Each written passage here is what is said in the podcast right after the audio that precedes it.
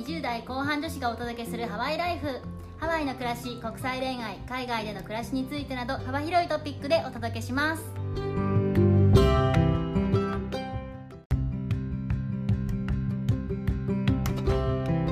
こんにちは。ヨネピーとメッティです。特別ゲストをお連れしています。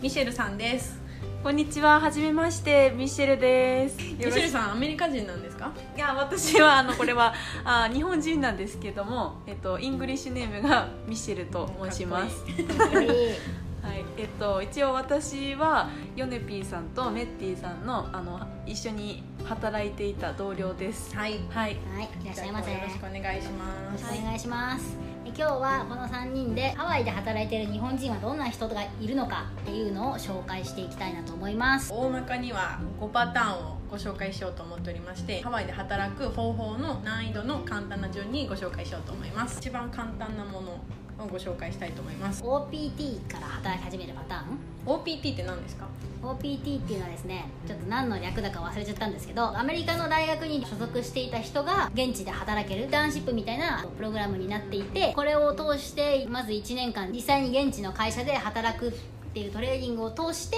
まあ、その会社の方がもし気に入ってもらえれば実際に就職したりとか、まあ、その経験を生かして他の会社に就職したりとかそういうパターンもあるっていう感じです OPT はだいたい1年ぐらい働けるって言われてるんですけれども条件が違うかもしれないのでえー検討している方は調べてみてください。えっと、はい。じゃあ OPT は大学を、えーこっちで出た人が取れるビザで他にはなんかあのもうちょっと同じぐらい難易度のものだとどんなものがありますか？研修ビザっていうのがあって外国人がアメリカの実際の企業でそれこそまたインターンシップのような形で働くというパターンがありますアメリカはワーキングホリデーがないって聞いたことがあるんですけど、まあ、その、うんうん。そのビザがワーキングホリデーに少し近いみたいな感じなのかな。見聞を広めるみたいな。そうそうそう。変えることを目的としてあ、そうそうそう。日本に。うん。基本的には1年から1年半うん、で、えー変えるビザってことですよね、はい、そうだ。職種が限定されてるので何でも何の仕事でも来れるってわけじゃないんですよね。あそうですね。ハワイだとどんなのが多いのかな。観光系じゃないですか？あー観光系あとレストランとあとん。結婚式のあの会社？ハハワイの、ワうん。うん、メイクアップアーティストさんとか、うん、プランニングする。ウェディングプランナーね。うんうんうん。とかは結構あるかなと。うん、そうですね。そうね。ちょっと今コロナウイルスの、はいうん取りにくいんですけれども。じゃあそれがちょっと難易度のまだ簡単な方のビザということで、えー、とじゃあミシェルさんの周りで日本の方で、はい。こちらで働いてる方でどんなかパターンの方がいらっしゃいますか、にあの本社があって、あまあレストランとかがあって、それが支店がアメリカにあってが管理職の方がこっちに来られるっていうパターンはあると思います。それはじゃあ管理職の方しか来れない。まあ、駐在員っていうパターンもありますね。駐在に近いのかな、そうそうそうそう。駐在のパターンもあると思います。駐在か管理職の方が。うん、うん。そうですそうです。それはもしかしたら日本の会社に転職活動とか就職活動をしていて、うんうんえー、とアメリカに支店がある会社であればビザが取れる可能性があるっていうことですよね、うん、のそうですそうです。じゃあ今まで少し簡単なパターンを解説してきたんですけどいやメッティさんちょっともうちょっと難しいパターンで何かありますか？と私のお客様でいらっしゃったんですけどアメリカの会社日本で行くと外資系の会社に勤めていてもうなのでもうアメリカに直接就職するっていうことですね、うん。でその会社で長く働いたことによって会社から永住権まあ通称グリーンカードっていうんですけどグリーンカードを取得すれば自分の好きな会社で働くことができるのでメインランドのえー外資系企業に勤めていてそのままグリーンカードを取ってハワイに来たっていう人に会ったことがあります。でこのパターンは難しいっていうのがまず外資系の企業に受かるためには、まあ、その人たちってかなり英語が話せる人がうん。多くって、まあ、多分最低条件で英語がビジネスレベルっていうことが挙げられていて、独自のスキルを持ってる人とかあとうん。弁護士関係会計士さんお医者さんとかそういった方も結構いらっしゃいました。そうです会社で勤めたことによって、まあ、グリーンカードにつなげられたみたいなケースですね。そうですね、はい、じゃあちょっと一番難易度は高いというかあの金銭的に経済的にいろいろ必要になってくるビザもあの別にあるんですけどネビーさん何か知っておりますか？はい、えーそうですね。私の身近な人にいらっしゃったなっていうのは会社を自分でそのアメリカに会社を建てちゃうっていう人。難しいね。難しいねうんまあ、アメリカだけだったらまあ楽かもしれないけどハワイって結構家賃も高いしいろいろお金がかかる土地から結構大変だとは思うんですけど、まあ、あの日本人の方であれば日本人の方向けのビジネスとかを立ち上げてる方もたくさんいますし、うんそういう方がアメリカにビジネスを起こしてアメリカで人を雇ってでその経営者として与えられるビザとか居住権を持っているっていうパターンがあるにはあるありますかね。そういう投資家さんみたいな、えー起用される方のビザとしてはあのアメリカ人を雇わないといけないというルールがあるってことですよね。そうですね。そのビザを取得しようと思うと。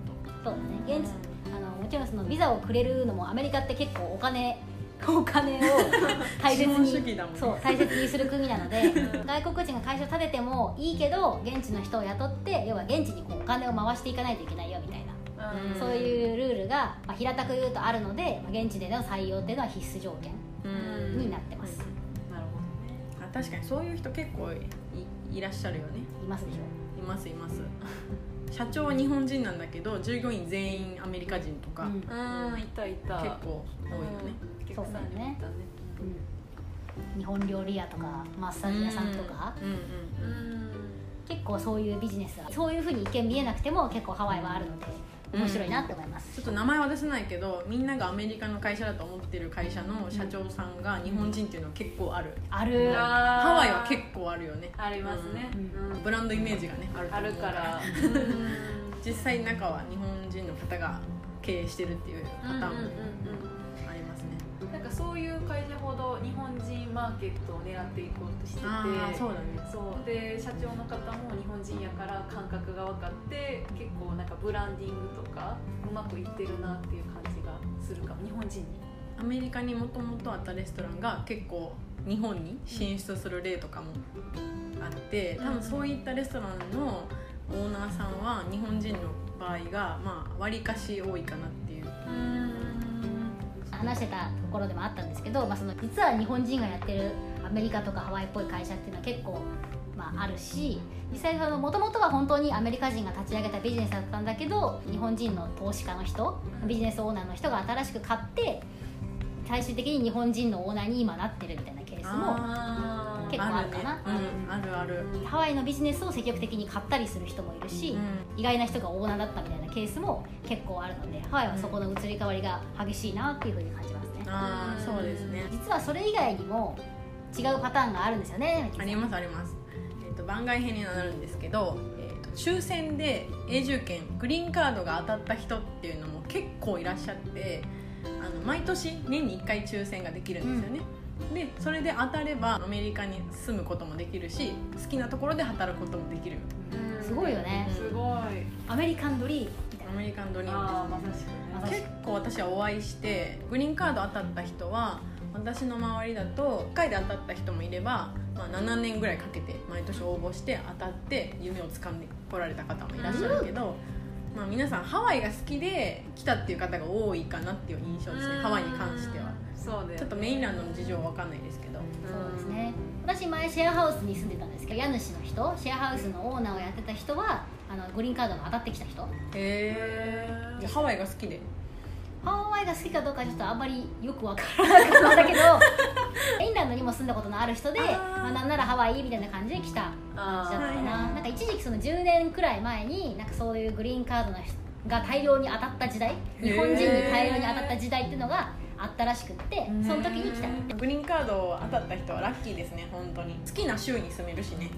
そうですね。その面接とか、まあ、弁護士雇ってプロセスとかすぐ終わればね自由に働ける。楽しめるっていうことですね。アメリカで働くってどういうことかみたいな話を今までしてきたんですけどじゃあ実際アメリカで私たち日本人が働くにあたって英語力ってどのくらい必要でしたか？うーん。じゃあさっきのビザの順番でお話しすると OPT とか、まあ、その J1 トレーニングで行くと会社によりけりっていう日系の会社の管理職の方だったら確実に日本語はネイティブだよね。英語は人によってまちまちっていう印象があるけれども管理職の方が英語話せない人もいたかも。あうん。じゃあ別に語学力関係なしに、うんうんうん。なんかもっともともと能力があってじゃあ海外で頑張ってきてくださいっっていう感じで来られてる方もいたしもともと、ね、英語が堪能な方で来られてる方もいたけど管理職ぐらいになると多分サポートしてくれる方がいてっていう感じから。そこまで語学力は求められてなかった、かなっていう感じはします。たまにいるのは全然英語もできないし海外もそんなに興味なかったけど言われたから来たみたいなあーそうそうそう。駐そうそうそうそうそういうパターン日本本当に日本人のなんか転勤感覚で来てる人も、いた。まあ、いるにはいるかなって。いらっしゃるね。別に別にが悪いとかってわけじゃなくてそういう人もいるし、まあ、ハワイ行きたくてしょうがなかった人ももちろんいるし。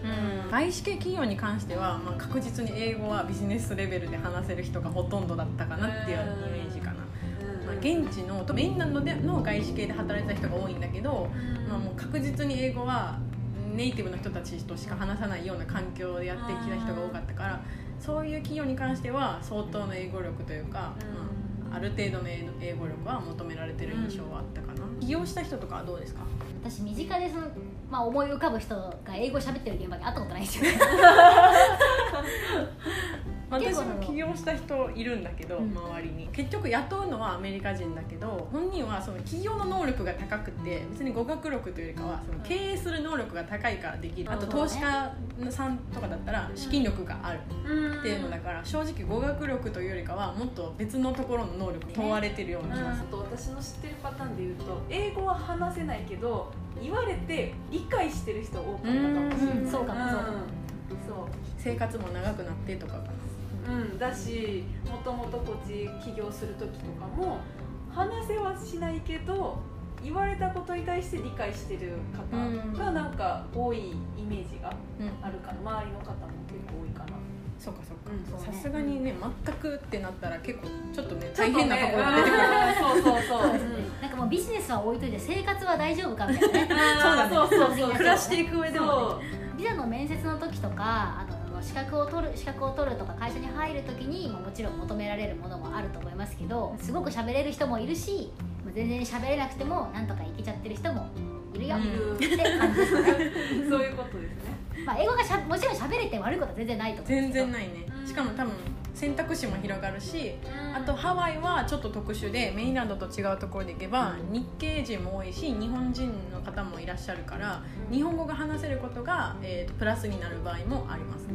それはメインなのと全然違うね。全然違う。違うと思う。もし本土で働くってなったら普通の英語力は必要になる可能性が高いと思いますね。日本レストランとかじゃない限りは、仕事してても英語だけ話すことも英語だけしか話してないわけじゃ全然ないし、うん。日本人の取引先の方もたくさんいらっしゃるから、うん。日本語がメリットになるのがハワイのいいところかな。あそう仕事においては。ちなみにヨネピーさんとミシェルさんは、えー、とハワイに来て語学力は伸びたと 思いますか？どうですかミシェルさん？私の場合はそうですね。あのーまあ来る前から日常会話はできたと。スウェーデン？どこだあノルウェー。ノルウェーか。そうノルウェーにあの、まあ、いたことがあったしあの交換留学大学生の時に交換留学で行ってた。からあのその時にはもうノルウェー語を英語であの学んでた形で、すごい。そうでも全然ビジネスで使ったことなかったしこっちハワイに来てあの初めてあのお仕事で英語を使う時にあ全然伝え方違うんやなっていうのは単語とか言い回しとかはすごく学んだからそういう部分であのビジネス英語っていうのかな、うん。は、まあ、向上したかなとは思う。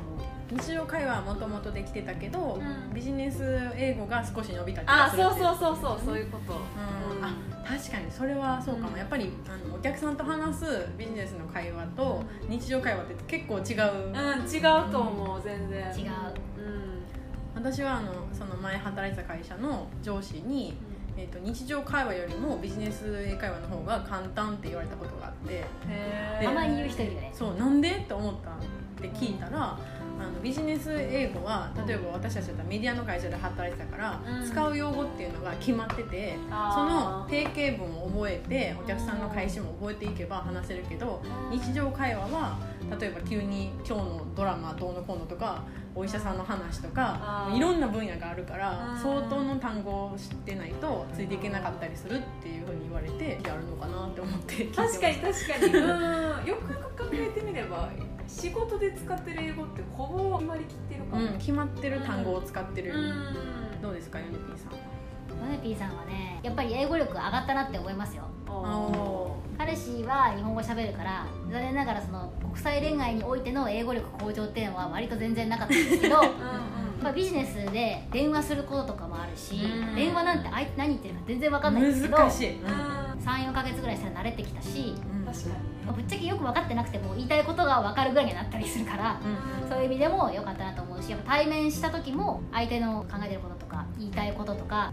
分かるようになってくるしさっきのパターンみたいなのも、まあ、外国人の方のパターンがあるからそれがお分かっていくしでそうなるとまあ言葉とかどういうことを自分が言ってあげたらいいとかっていうのも分かるようになるし一回そのロックダウンになって全くこうセールスとしての仕事がストップした時があったんですけど、うん。あの時でマジで忘れた。そうその時ちょうどそのミシェルさんがまだ働いててミシェルさんと一緒にちょっと英語の外のフィールドワークに行ったことことがあったんですけど、ね。マジで喋れなくて本当に帰りたかった。ごめんなさいミシェルさん。いや全然。全然。でもあの時のヨネピーはすごい焦ってた。本当なんか小学校1年生ぐらいの気持ちだったわ。本当になんか申し訳なくて。やっぱ英語は毎日話さないと忘れていっちゃうってことそういうことそういうこと、そうですね、逆に言ったら私はあのお客さんがハワイ在住歴すごい長い方がすっごく多くてもうハワイというかアメリカメインランドにも住んでてハワイに来たとかで、うんまあ結局20年30年50年の人までいてあもう50年の人に関しては日本語を忘れてて。あ メールとかの日本語がすごい変な文章で来てーでも正直英語で返事していいですかみたいなそのって言われて日本人同士なんだけど。家族もアメリカ人で旦那さんがアメリカ人で子供もアメリカで育ったから子供との会話も英語で仕事もアメリカの会社だから同僚も全員アメリカ人でもう日本人と話す機会機会が50年なかったせいでもうかなり忘れちゃってっていう方はいらっしゃったかな逆に。あーいたいたいた。ハワイ50年？ハワイ50年。こりゃ忘れるよ。今もなんかテキストとかが来たら大概英語で。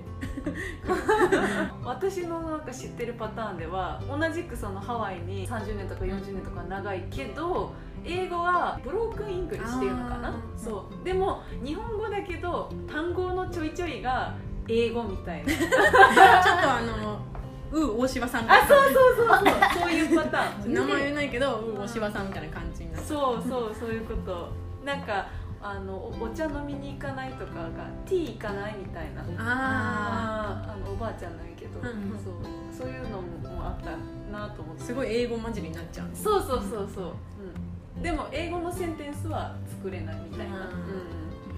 えなんかそれで言ったらあのちょうどこのポッドキャストでまだアメリカに2年弱しか住んでなくてもこう普段英語で会話することが多くなると日本の友達とかうん。家族と話す時にうん。変なカタカナになりそうな気がしてとかあ激ちょっしくわかる。とそうカタカナが多くなりすぎちゃった気がして普通に日本語で話せばいいのに、うん。変に英語のカタカナを入れちゃいそうになりそうな時にはいはい。あでもそれ入れたらなんかかぶれてるみたいになって って考えすぎてうん。すごい丁寧な日本語で話すことを心がけてる。あーなんかわかるわかる？わかるわかる国際系のポッドキャスト別のポッドキャストでなんか話題になってたよその話今あねそうなのでも実際あるよそういうの。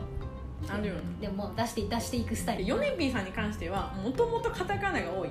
え？あ確かえその話初初見なんですけど。いや多いよな。に多い。あーうんそうででも使いならなんかよくわかんない言葉をカタカナでも、まあ、いわゆる漢字の言葉でも喋ってるとはよく言われる。そうだから多分ヨネピーさんが50年もハワイに住んだらもうめちゃくちゃになると思う。めちゃくちゃやな。50年も住んだらもう80歳ですよ。もう言葉危ういですよ。脱線しながらねいろいろ話しましたけどハワイアメリカも含めて、えーどのようにして働くのかあとはそこで働くには語学力がどのくらい必要なのかについてお話しさせていただきました、ちょっと今はコロナであの、ね。ビザがねかなり取りにくいと言っていいのかな？ちょっと年内は難しいかな、うんと言われておりますなので、もし今後アメリカで働く働きたいと思ってらっしゃる方はぜひ今準備していただいて来年再来年に向けて頑張ってくださいそうですね。ちょっとこのポッドキャストで言ったことは、まあ、今現在の情報っていうのもあるので、まあ、ご自身でちゃんとリサーチをされて、ね。あのどんどん情報が変わっていくから、間違いないです、うん。特に今の政権になってからすごくよく変わる日々日々ビザのことは更新するので。そうね。だからまあ皆さんもリサーチを心がけてよいアメリカとのご縁に巡り合えますようにということで。楽しみにしております。はい。じゃあ次のポッドキャストでお会いしましょう。 mahalo